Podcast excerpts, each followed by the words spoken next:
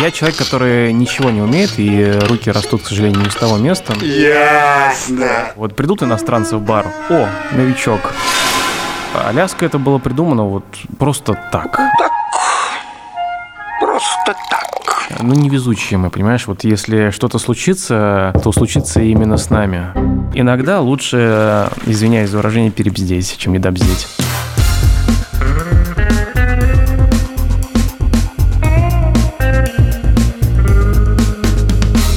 Пива, пожалуйста. Всем привет, я Олег Короткий, журналист и домашний пивовар. Вы слушаете подкаст «Два пива, пожалуйста», подкаст о пиве, технологиях его производства и культуре его потребления, что немаловажно. Если вам нет 18 лет, срочно выключайте. Два пива, пожалуйста. Герой этого выпуска – Юрий Катуков, основатель подмосковной пивоварни «Аляска». Мы находимся в баре Крафт Мафия на улице Академика Щусева в Москве. Архитектор. Архи- Это район э, художников, архитекторов, Зил Арт. Для меня это терра инкогнито. Я, честно говорю, с удовольствием выбираюсь в новые места, потому что хочу расширять горизонты. Но вот как-то у меня хронически сложилась эта нелюбовь с э, югом и востоком Москвы. Слушай, ну я надеюсь э, тогда переломить эту тенденцию. Ты вчера у нас был на пивоварне на Востоке. Вот. Э, Сегодня у нас э, в Тапруме. Я бы не стал называть это прям баром, потому что он такой довольно-таки небольшой. А, Ну, Тапром наш- это все-таки заведение при пивоварне, а тут мы как бы от- отделены многими десятками километров. Слушай, ну для Москвы это при пивоварне, потому Да. что здесь э, можно попробовать все наши Ага. сорта, так что Ну, Тапрум так Тапрум. Два пива, пожалуйста. В этом сезоне, кстати, у подкаста есть спонсор. Компания Zip Service, что очень приятно. Семейный бизнес, э, подробнее о котором мы еще поговорим обязательно. Компания давно уже на рынке, поставляет ингредиенты для пивоварения, обучает пивоваров и технологов, а еще строит пивзаводы под ключ. Два пива, пожалуйста. Я вчера был на пивоварне, и это, с этим связан мой первый вопрос. Я получил массу впечатлений э, и домашнее задание. Попробовать 11 банок и одну бутылку. Я его, честно тебе скажу, не выполнил. двоечник. Выполнил, но только наполовину. Я считаю, что дегустировать там 3, 4, 5 сортов подряд не имеет никакого смысла, потому что после третьего, четвертого, как правило, ты теряешь способность э, здраво оценивать то, что ты пьешь. Но особенно если пить острые томатки, то точно. Вот, поэтому я что решил сделать? Открыл коробку, естественно, обнаружил там томатку, естественно, обнаружил том-ям, и тут моя рука не дрогнула, я открыл, убедился, что продукт достаточно качественный, но просто мои трубы давно уже подгорают от такого количества перца, поэтому я просто не рискнул это пить. Ну, для любителей, возможно, тех людей, которые заказывают острые крылышки в KFC, а потом с утра испытывают э, такое же жжение на другом конце пищеварительного тракта, то извините за подробности, возможно, этот напиток зайдет. Я, к сожалению, не целевая аудитория, я всем об этом говорю, не кидайте помидорами. Слушай, ну, Олег, э, могу сказать, ты не в тренде, потому что а если тебе показался наш том ям острым, то ты давно не закупался крафтовым пивом современным. Я все равно не хочу отдаляться от этой темы. Я пробую, я не отказываюсь, но вот м, не судьба. Там был прекрасный лагерь, охмеленный мотуэкой. Новозеландский пильснер, так назовем это, да? Да, абсолютно А, верно. Очень классная штука. Я и на пивоварне его оценил, и еще раньше на Майклин Фесте я его оценил. Мне очень понравился. Естественно, ты положил в коробку и я Фетла Йокидль, который я Я специально, специально для тебя последнюю бутылочку, так сказать. Я освежил свои впечатления. На самом деле я вспомнил, что то, что мне показалось при первой дегустации, оно повторилось и вчера. Это пиво довольно близко к Шленкерли, какой-нибудь Доппельбок или что-то Урбок, вот что-то в эту сторону. Все тот же криозот, йодик. Ну, это не химозное, это, ну, как Лаговулин 16-летний, да, торфяными болотами пахнущий. Вулканический пепел, not detected. Слушай, ну, а если ты с Лагоульным сравниваешь, во-первых, спасибо тебе большое, потому что наше пиво все-таки, оно не выдерживается, да, этот портер, э, он делается ровно месяц и стоит, соответственно, существенно дешевле конкурентов. Поэтому э, ожидание вулканических пород, ну, это просто шутка, которой я, скажем так, попытался тебя подзадорить, чтобы ты открыл и попробовал. Хорошо, про название мы потом еще отдельно поговорим. Ну и последнее, что что я хотел сказать, что я открыл и не смог, к сожалению, выпить, это э, фихуевый саур.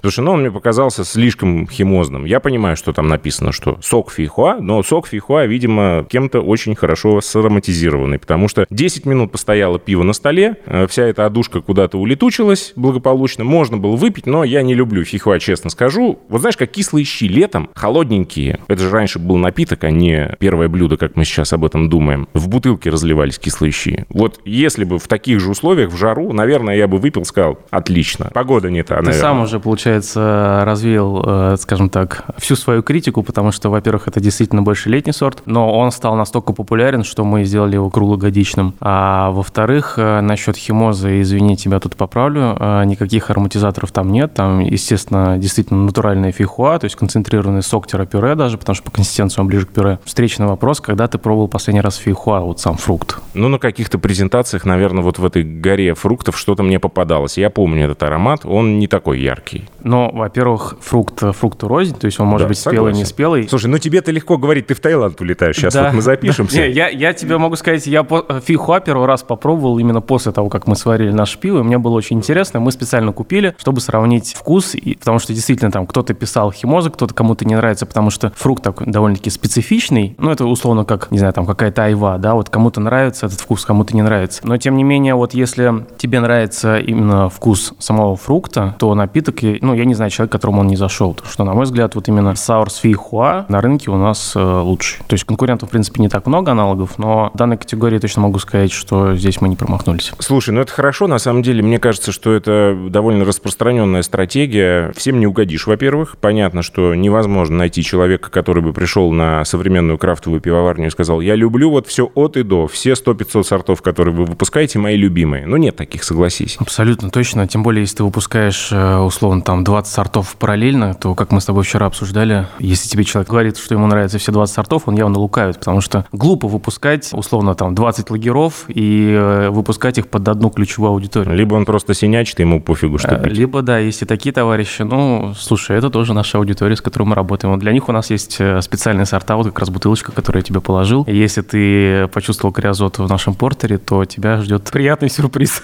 Все понятно. В общем, я так понимаю, что стремиться угодить всем у тебя нет желания, поэтому ты спокойно отнесешься к моему следующему вопросу, который связан вот с чем. Я опубликовал анонс интервью, естественно, как я это делаю обычно в, в Телеграме, с призывом прислать вопросы. И что-то народ, по-моему, недолюбливает Аляску, судя по тому, что они наприсылали там. Как думаешь, почему? А Россия, в принципе, славится своими хейтерами, да, то есть э, я человек, который увлекается спортом, и это не только мое мнение, да, там все слушаю интервью различных спортсменов и там сборных всяких и так далее. Российские болельщики, российские люди, вот они любят, скажем так, э, немножко подхейтить. Почему-то у нас, если пишут отзывы, то чаще скорее негативные, то есть э, чтобы человек написал позитивный отзыв, ему нужно прям вот угодить, угодить. Ну и понятное дело, что если ты развиваешься, твоя аудитория, твоя публика, твои подписчики, а, их становится больше, то и количество, скажем так, людей, которые с тобой не согласны или хотят выговорить тебе свою фи, их становится тоже больше, поэтому это абсолютно нормально, здесь нет ничего такого, на мой взгляд. Мы, конечно, пивоварня второго эшелона, да, то есть мы не были в этой первой тусовке, мы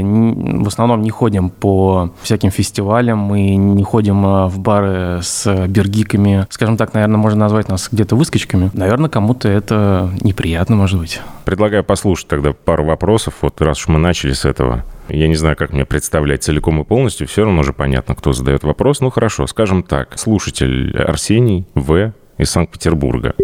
Здравствуйте, Юрий. У меня следующий вопрос. Не хотите ли вы завести себе пресс-атташе, который бы хоть как-то контролировал то, что вы излагаете в интервью профильным изданиям, чтобы потом все представители индустрии не покатывались с ваших э, рассказов про то, что дрожжи дали зеленый цвет hard seltzer у, и для фильтрации вы используете фильтр чан в hard seltzer е.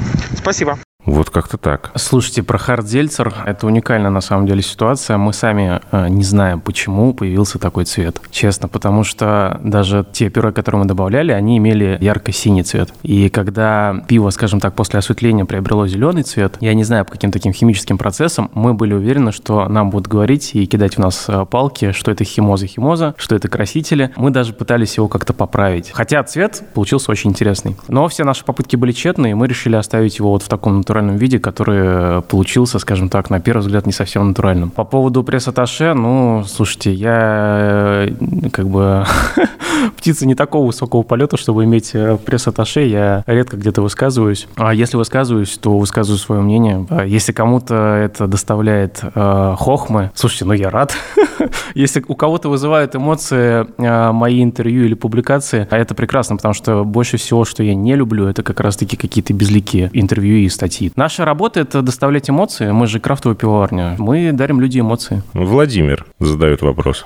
Когда у Аляски будет вкусное пиво, которое можно пить больше одного раза. Кроме железнодорожной воды, которую сложно все равно пить больше, чем одного раза. Ничего такого, что можно было бы пить больше одного раза, я не видел. Я не хочу обидеть Владимира, но, по-моему, он пил какое-то пиво больше одного раза перед тем, как отправить м, этот вопрос. Не, но он сам сказал, что ему нравится железнодорожная вода. Мы вот пять минут назад, по-моему, обсуждали как раз эту ситуацию. А, но тем Для не тех, менее... кто не в курсе, надо пояснить, что это название пива, а не просто вот то, что можно разлить из-под крана в железнодорожном, где находится пивоварня Аляска. Вдруг не в курсе кто-то. Кстати, вода из железнодорожного, насколько я знаю, продается на Рублевке за ого-го деньги, потому что она богата железом, да, то есть это возвращаясь к вопросу маркетинга и что он способен сделать. Что не так с вашим пивом? Почему его нельзя пить два раза? Кстати, вот я не соглашусь с этим, потому что не могу назвать себя знатоком вашей линейки, но э, что я для себя отметил недавно, я где-то подцепил баночку пьяных слез, это газешка чистая, без помидорная, газешка здорового человека. Лайтовая. Вот, и она мне очень даже понравилась. Я отметил для себя, что вот придет лето, будет жарко, если это пиво будет снова где-то в холодильниках, я его обязательно буду покупать. Оно мне реально понравилось, и я готов его пить два раза, Владимир. Слушай, раза. обязательно будет, во-первых, потому что это сезонное пиво, как раз-таки оно очень слабоалкогольное, там 3-3,5 градуса, а, оно очень такое легенькое, и э, мы его выпускаем как раз-таки для людей, которые хотят выпить пиво больше, чем один раз, потому что такого пива можно выпить много бокалов. Слушай, а вот скажи, насколько стабильна ваша линейка? Вы часто ее обновляете, и сколько у вас сортов на постоянку крутится? У нас э, очень консервативный подход в этом смысле. Линейка довольно-таки э, постоянная, то есть за пять лет мы наработали ряд сортов, которые, скажем так, стали флагманскими и которые уже, наверное, никуда от нас не уйдут. Мы их э, выпускаем постоянно. Это, наверное, сортов 10. Есть, условно, где-то сорта 3-4, которые являются сезонными, и мы стараемся выпускать одну-две новинки в месяц. То есть, ну, скажем так, это в среднем где-то полторы новинки в месяц. Не густо. То есть Зато- это не так, что не, не получилось сварить второй раз так же, бац, новая наклейка и новое пиво. Нет, мы э, в плане стабильности именно наших э, постоянных сортов и сезонных мы держим марку, потому что многие считают, что как раз-таки у Аляски варка от варки не сильно отличается, да, в отличие от э, там многих пивоварен маленьких, у которых есть с этим проблемы. Мы стараемся как раз-таки делать вкус стабильно постоянным. У нас нету контрактных договоренностей с поставщиками сырья, да, то есть мы всегда за ротацию, за то, чтобы покупать э, конкретно здесь и сейчас. То есть вот если мы знаем, что этот хмель сейчас есть у этого поставщика, а не у нашего там постоянного, но он будет там стоить немножко дороже, мы возьмем скорее там отчасти, и из-за этого мы стараемся держать э,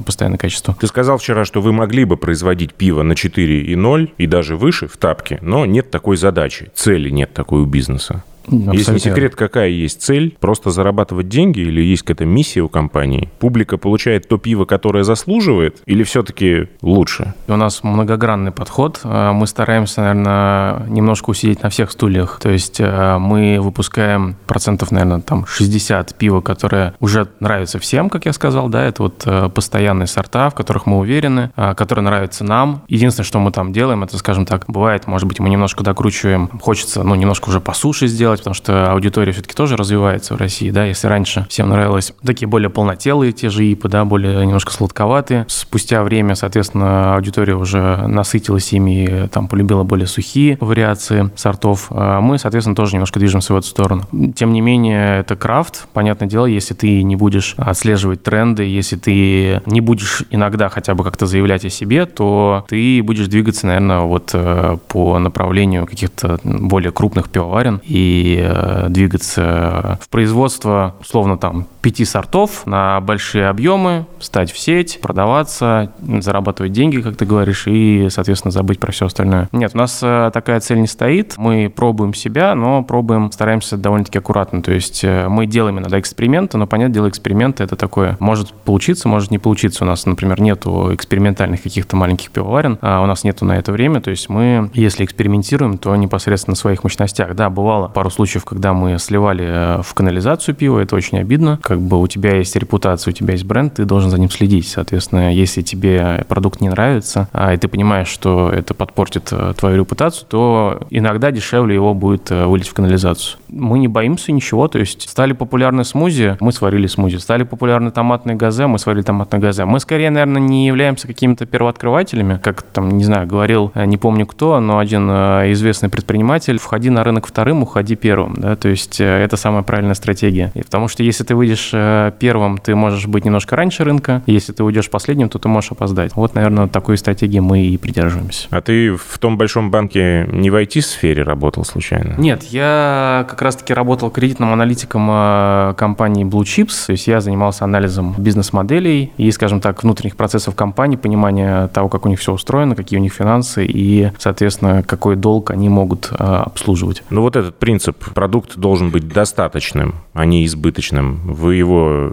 придерживаетесь на пивоварне или нет? Мы его придерживаемся. Я тоже всегда считаю, что э, лучше чуть-чуть недопроизвести, чем э, перепроизвести. Во-первых, потому что когда пиво у тебя залеживается на складе, это не есть хорошо. А во-вторых, все-таки у нас в России еще мы не избавились от, э, от, не знаю, советской тенденции немножко постоять в очередях, попробовать купить что-то, на что есть ажиотажный спрос. Я замечал то, что если пиво находится в ограниченном количестве, его хотят покупать быстрее. И... Так я не про количество тебя спрашиваю, а про качество как раз-таки. Мы мы, наверное, начинали с этого, да, то есть когда объемы не позволяли держать вот эту себестоимость э, пива, да, когда у тебя именно сырьевая составляющая была больше 50%, то ты смотришь именно за сырьем, сколько оно стоит, э, можно ли где-то сэкономить, можно ли где-то немножко не дохмелить, чтобы выпустить продукт, который будет стоить своих денег и найдет более широкую аудиторию, потому что, ну, не все пивоварни могут себе позволить продавать, я не знаю, там, ИПУ за 400 рублей. Могу сказать, что она продается, но не в тех объемах, которые это нужно нам. То есть мы за подход идти по нижней границе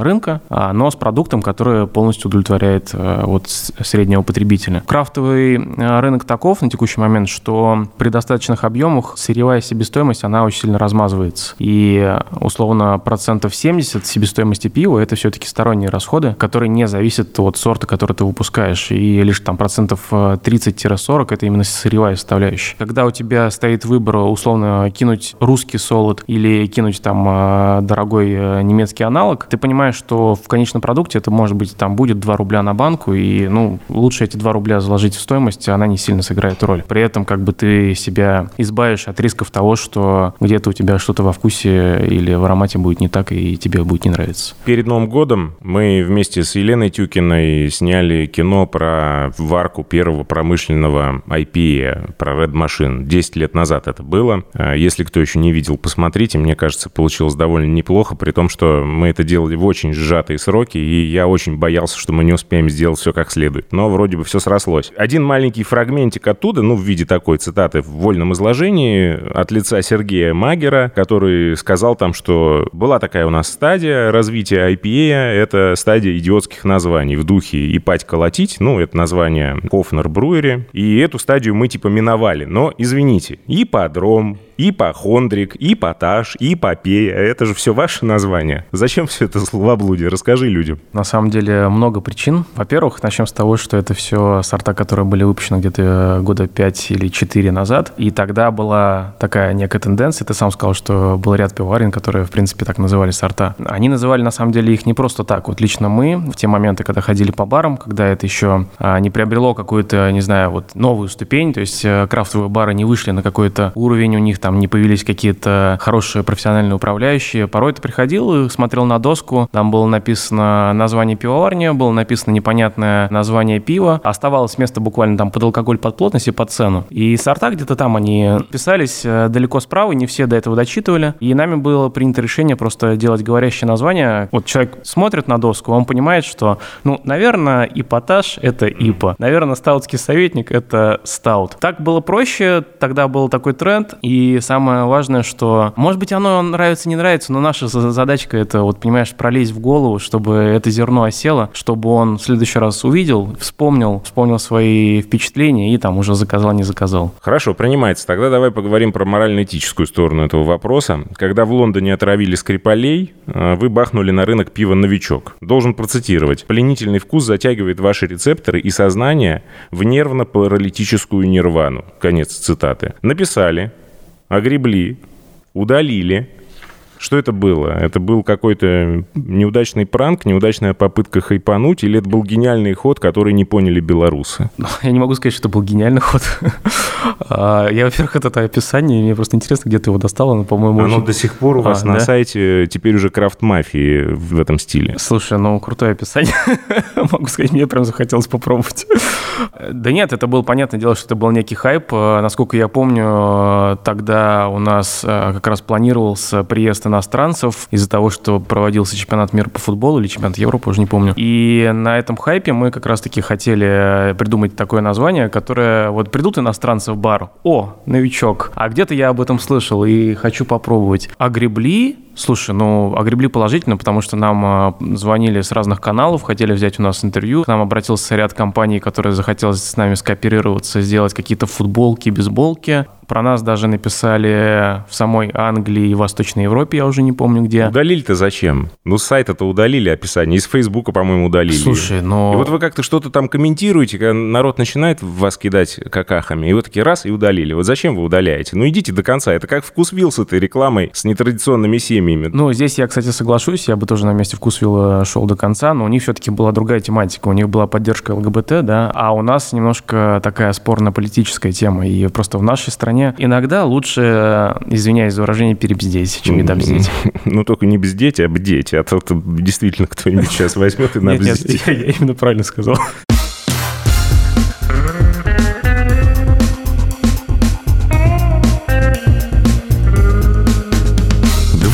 Пожалуйста. Само название Аляска, бренд Аляска, как ты уже рассказывал, он должен был объединить русскость с американскими крафтовыми традициями. Спустя годы после запуска пивоварни ты все еще доволен этим названием? Его миссия выполнена? Ах, Так, ну, во-первых, э, то, что я говорил. Давай я немножко шаг назад сделаю. Чего я только не говорил, потому что этот вопрос задают постоянно и везде, и я уже где-то просто начал прикалываться, почему это называется так. Я вспоминаю историю с Куртом Кобейном, который написал песню э, «Smells Like Teen Spirit». Если ты почитаешь текст этой песни, Да, я знаю, о чем она. Прекрасно. Ему тоже задавали этот вопрос, а о чем, собственно говоря, эта песня. И каждый раз он там уже придумывал какие-то новые вариации, потому что текст очень неоднозначный, очень несвязанный. Текст вышел гораздо позже песни, то есть разобрать именно, что он поет, было сложно, и даже англоязычная аудитория, которая увидела текст после того, как они прослушали песню несколько раз, были удивлены, потому что им слышались э, другие слова и другой смысл. Потом э, гитарист э, Нирвана сказал, что, ребят, слушайте, Курт Кобейн э, выдумал эту песню вот буквально прямо на ходу, там отошел в туалет, придумал строчку, покурил, придумал еще одну. Не надо искать какой-то в этом смысл. Я отошел от каких-то прям, э, не знаю, там, теории того, что название должно отображать что-то и так далее и тому подобное. На мой взгляд, не название делает пивоварню, а пивоварня делает название. Не название делает сорт, а сорт делает название, да, то есть у тебя ассоциации возникают скорее от обратного. Аляска это было придумано вот просто так, абсолютно. Мы лежали, честно скажу тебе, с моей супругой, пили вино в кровати и подумали, ну вот как назвать пивоварню? Вот первое, что пришло в голову, Аляска, да, хорошее название, почему бы нет? Насчет того, что доволен я им нет, я им очень доволен, а, но могу сказать, наверное, забегая вперед, что это было, может быть, не совсем дальновидно, как те же ребята из Виктора Артбрю называли свой сорт Red Machine, но они не смотрели там далеко вперед, э, что это пиво станет популярным, что они начнут его экспортировать или еще что-то, потому что все-таки для российского рынка это название отлично подходящее, если ты начинаешь выходить на международную арену, то у тебя начинается с этим проблем. Поэтому есть свои плюсы и минусы.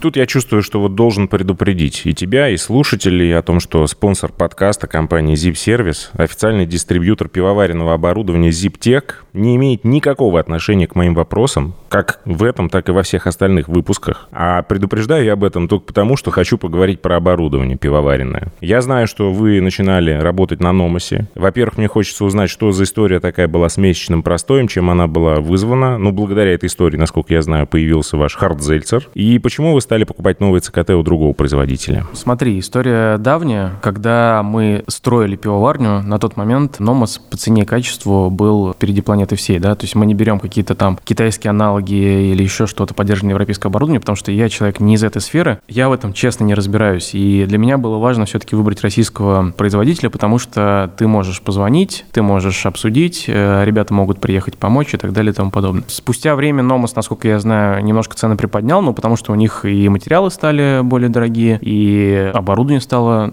очень качественным. Опять же таки, это не реклама, но я с ребятами просто поддерживаю отношения, и мы планируем в дальнейшем тоже тоже сотрудничеству. Но на тот момент, скажем так, были допущены некоторые просчеты в монтаже оборудования, и эта проблема, она не только у нас. При запуске оборудования бывает происходит такой эффект, как э, гидравлический удар. Это когда в заторнике есть скопившийся конденсат холодный, в него поступает э, горячий пар, и происходит гидравлический удар. И этот гидравлический удар, он на самом деле большой проблемой является, потому что он разрушает со временем металл, металл становится более мягким, и оборудование начинает корежить. И в какой-то момент, собственно говоря, у нас как раз произошло это спустя, наверное, получается, года три первый раз у нас хлопнуло дно на заторнике, но мы обошлись малой кровью, то есть вызвали Номос, они нам, скажем так, сшили его обратно, сделали некого Франкенштейна, это можно, кстати, в Инстаграме увидеть эти фотографии где-то. И спустя еще где-то годика полтора э, у нас хлопнуло уже по-серьезному, и нам пришлось заказывать э, абсолютно новое усиленное днище, то есть нам срезали полностью дно нашей кастрюльки и приваривали заново. Но здесь, знаете, я просто не хочу, чтобы это прозвучало как-то негативно по отношению к Номусу, потому что уж что-что, вот э, сервисная служба у ребят на ура, несмотря на то, что они находятся далеко, в городе Миас, и обычно все где-то заняты на проектах, и достучаться до кого-то очень тяжело. Они всегда входят в положение, они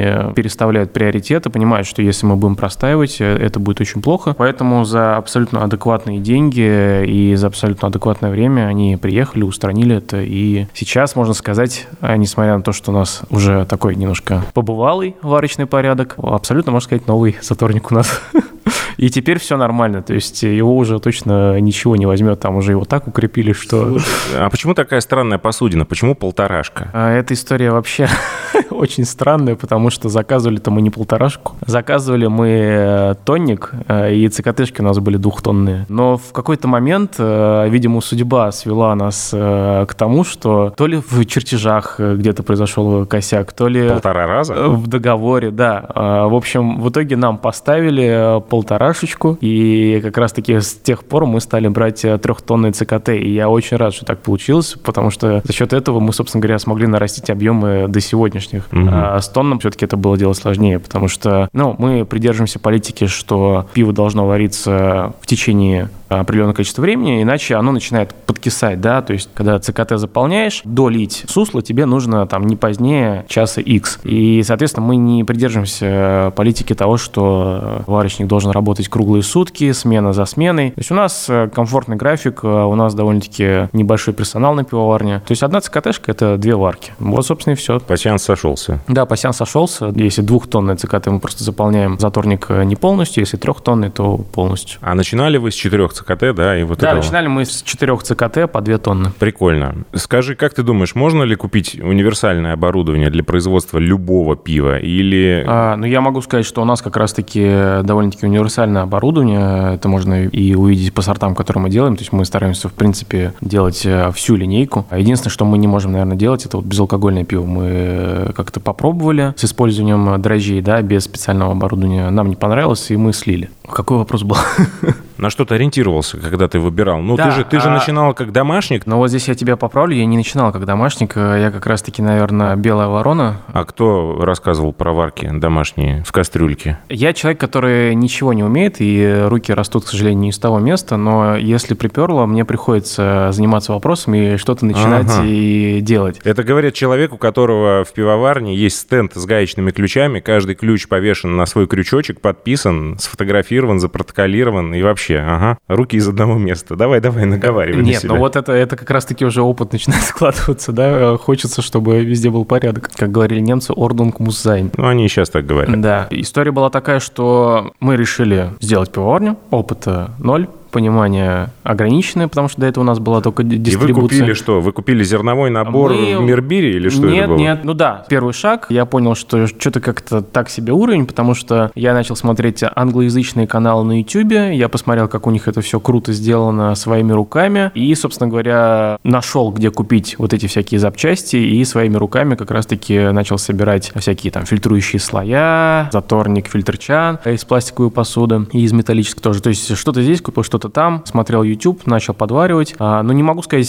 что я домашник все равно, да, то есть я там сварил буквально, наверное, 6 сортов и на этом успокоился. Дальнейший шаг был это получение теории, то есть мне пришлось пойти в пищевую академию, или пищевой университет он, по-моему, назывался, сейчас его уже нет. МГУПП? Да-да-да, а, он был как раз а, возле моего дома. Почему он есть вроде? Есть, да, ну, по-моему, факультет именно тот, на который я тогда ходил. Ну, его же заканчивала и Да, Оля Борисова. его же заканчивала ваш Оля технолог. Борисова. Насколько я знаю, просто сейчас там очень мало студентов учатся, то ли его вообще прикрыли. Но не суть в этом. Суть в том, что а, я договорился с преподавателями, договорился о частных занятиях, и где там в течение трех недель проходил курс молодого бойца от А до Я. То есть это тот случай, когда я учился в академии бесплатно, я ничего не учил, ходил в кино и все пропускал, мне это было неинтересно, а когда тебя приперло, ты готов заплатить денежку за это. Да, и конечно. Собственно говоря, Кунц, да, то есть э, Кунц от корки до корки, другие книжки, в общем, все прочитал, все проглотил, было понимание определенное, также там платил людям за определенные встречи, чтобы они мне подсказывали, что, где и как э, нужно делать. И потом познакомился, я уже не помню, как вышел на Сашу Громова, договорились о таком э, неком сотрудничестве, то есть э, я ему показывал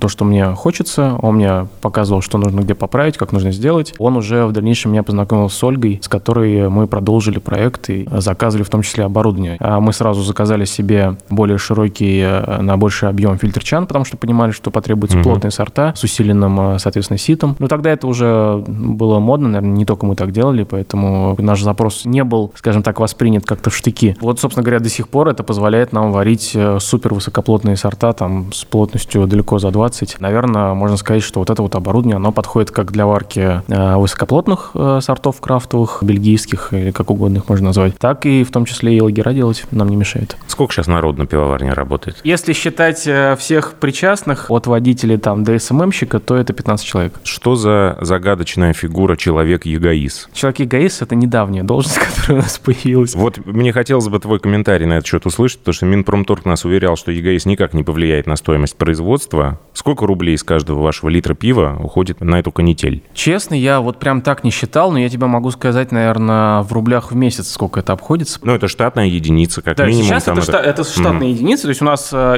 ну, мы начинали с бухгалтерии на удаленке, которая стоила там по тем э, временам какие-то сущие копейки, типа 5000 рублей. Потом в какой-то момент мы уперлись, э, поняли, что нам нужен все-таки свой штатный бухгалтер, и на него мы, соответственно, повесили в том числе функции выгрузки ЕГАИС, всего соответствия и так далее. Но тогда это как бы вот ЕГАИС, он еще был постольку поскольку и развивался, да, то есть как у нас в России обычно принято, что-то придумают, это сначала заработает, шишки набьют себе, да. Когда они убедятся в том, что это на 70% работает, то можно уже проверять, штрафовать и так далее и тому подобное. Когда мы начали ловить, э, соответственно, штрафы на постоянке из-за того, что там условно на бутылке дата стоит производство 12-12, а в ЕГАИС выгружено там 13-12, или э, условно выгрузка в ЕГАИС произошла в 12 часов дня, а машина с пивом уехала в 11, они ее тормознули и поймали на этом. Минимальный один штраф – это 150 тысяч рублей. Штрафов в месяц у нас максимум было два, то есть это уже 300. Несложно догадаться, что зарплата э, штатного ЕГАИСника, который занимается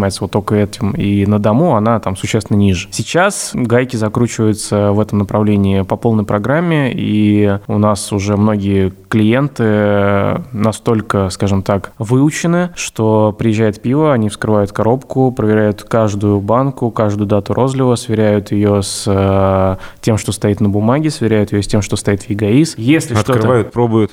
Да. Хочется добавить. Ну, знаешь, не пробуют, но если баночка, как там, бывает, что томатные газы, например, они, ну, это не у нас, там, у других производителей было такое, что они мягкие из-за того, что пиво там недостаточно карбонизированное, или там оно пока ехало по холоду, немножко замерзло. А, да, то есть все это сейчас не принимается, возвращается обратно, это целая эпопея. Могу сказать, что когда будет маркировка, этого будет еще больше, и пиво точно абсолютно подорожает. Ну, оно уже дорожает, я могу всех э, в кавычках обрадовать. Э, Мы получили письма буквально от всех производителей, потому что мы же еще и дистрибьютор пива, с которым мы сотрудничаем, э, о повышении цен, в том числе из-за административного барьера, и в том числе из-за того, что мы получаем как производитель такие же письма от поставщиков э, сырья, тары. Сколько, по твоим ощущениям, по году это повышение составит? Слушай, но 15% точно. 15 точно. Да. Мы, к сожалению, тоже вот закрыли год, э, посмотрели и поняли, что ба, да вот этот э, сорт пива-то мы зачем выпускали, это мы на нем как-то так и не сильно-то зарабатывали. То есть, ну, вынуждены, вынуждены, к сожалению, повышать, хотя, честно, очень не хочется. Как я говорил, мы вот всегда за потребителя, чтобы ценник был адекватным. Поэтому приходится, скажем так, лавировать. А лавировать. сколько убыточных сортов вы себе можете позволить выпускать? Ну, я имею в виду, есть же какие-то вещи, которые наверняка делаешь не ради денег, а ради там имиджа, престижа, еще чего-то. Есть такие? Такие были до недавнего времени, но сейчас мы свою политику в этом направлении точно поменяли. Все, и... по пятницам не подаем.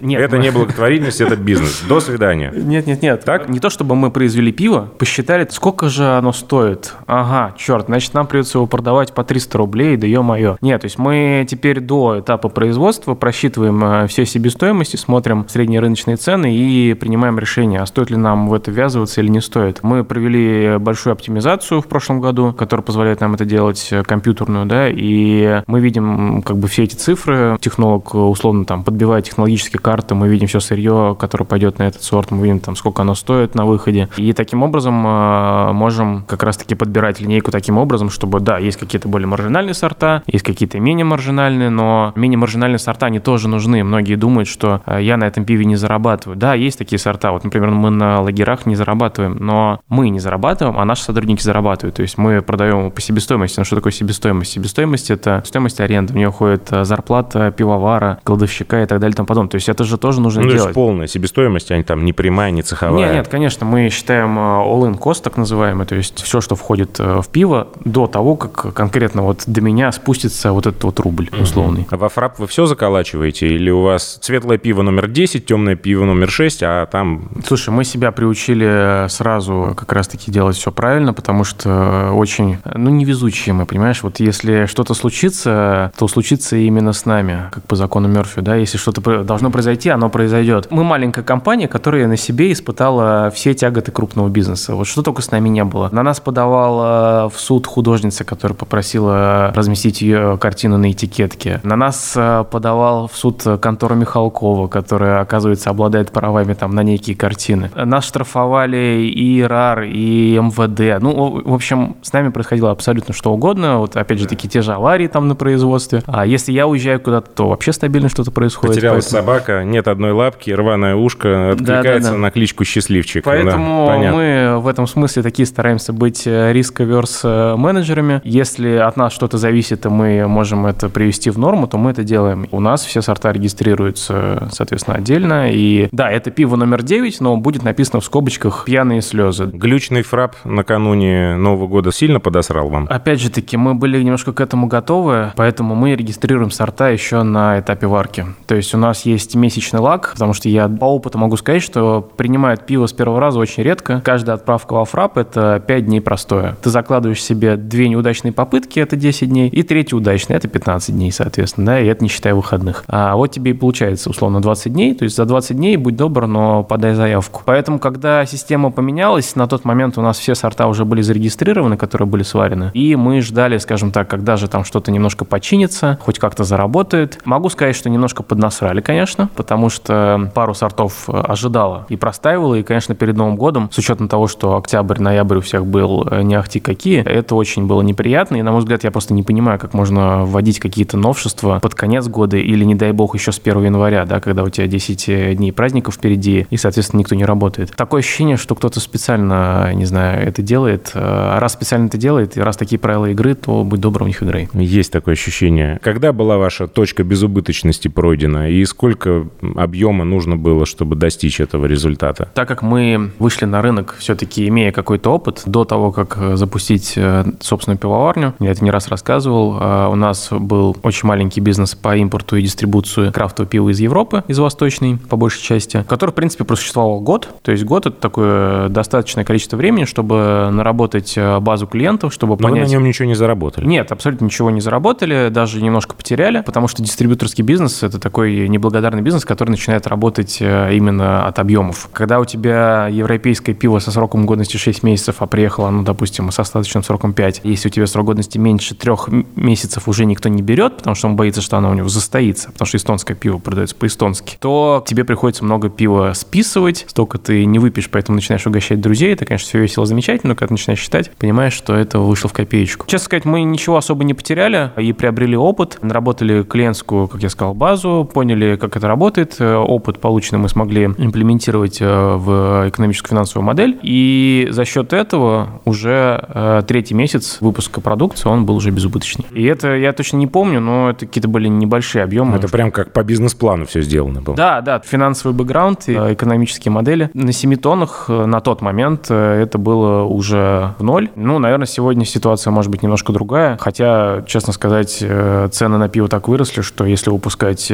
маржинальные сорта и не варить там никому не нужный кёльш, извини, пожалуйста. А ничего, ничего, это советскому камень. Мне кёльш вообще до лампочки. Вот правда, есть сорта, которые не продаются. К нам просто тоже приходят ребята, там спрашивают совета, контрактники какие-то, которые хотят э, что-то сварить, или ребята, которые хотят запустить свое собственное производство. И они приходят вот на этапе, когда, ну вот мы сварили четыре сорта. Бог, Хелес, трипл да. Э, ипа, там лагер и так далее. Я говорю, ну, ребята, а чего вы не пришли до этого? Потому что вот это вот вы не успеете продать. Вы вот уже все в EGS выгрузили, правильно понимаю? Да, да, выгрузили. Ну, так и получилось. То есть э, через полгода ребята приходят и говорят, куда девать это пиво, соответственно. Поэтому здесь нужно точно понимание рынка, знать, какими шагами идти, скажем так, э, наименее рискованными, и тогда все получится. Ну вот тот первый бизнес вы закрыли и разошлись, как в море корабли, да, но сейчас ты вернулся опять к этой модели. Крафт-мафия — это же, по сути, то же самое, только с локальными нашими пивоварами. Пока что с локальными, да, то же самое, но здесь уже есть эффект синергии, потому что производителю